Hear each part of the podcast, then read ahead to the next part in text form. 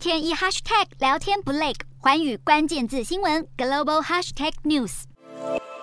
中国国家互联网信息办公室二零二一年七月对滴滴公司展开网络安全审查，一年后的现在，调查结果出炉，一共举出十六个违法事项，包含违法收集用户手机相簿的截图讯息、过度收集用户人脸辨识资讯，以及过度收集用户的年龄、地址等个资。当局指滴滴违法性质恶劣，不止造成安全性漏洞，更可能影响国家安全，重罚八十点二六亿人民币，约合新台币三百五十三亿。亿元不止公司受罚，董事长陈维和总裁柳青也各被裁罚一百万人民币，约新台币四百四十万元。滴滴去年六月不顾北京当局反对，在美国挂牌上市，结果上市不到一周就遭中国官方出手监管，应用程式也被下架，造成股价一路走低。今年四月退出美国市场，如今滴滴遭到重罚，想必会吓阻其他中国科技公司到美国挂牌上市的意愿。不过外界普遍认为，宣布罚款。之后，中国政府应该会放宽对滴滴的限制，不再禁止平台吸收新用户，为滴滴在香港上市铺路。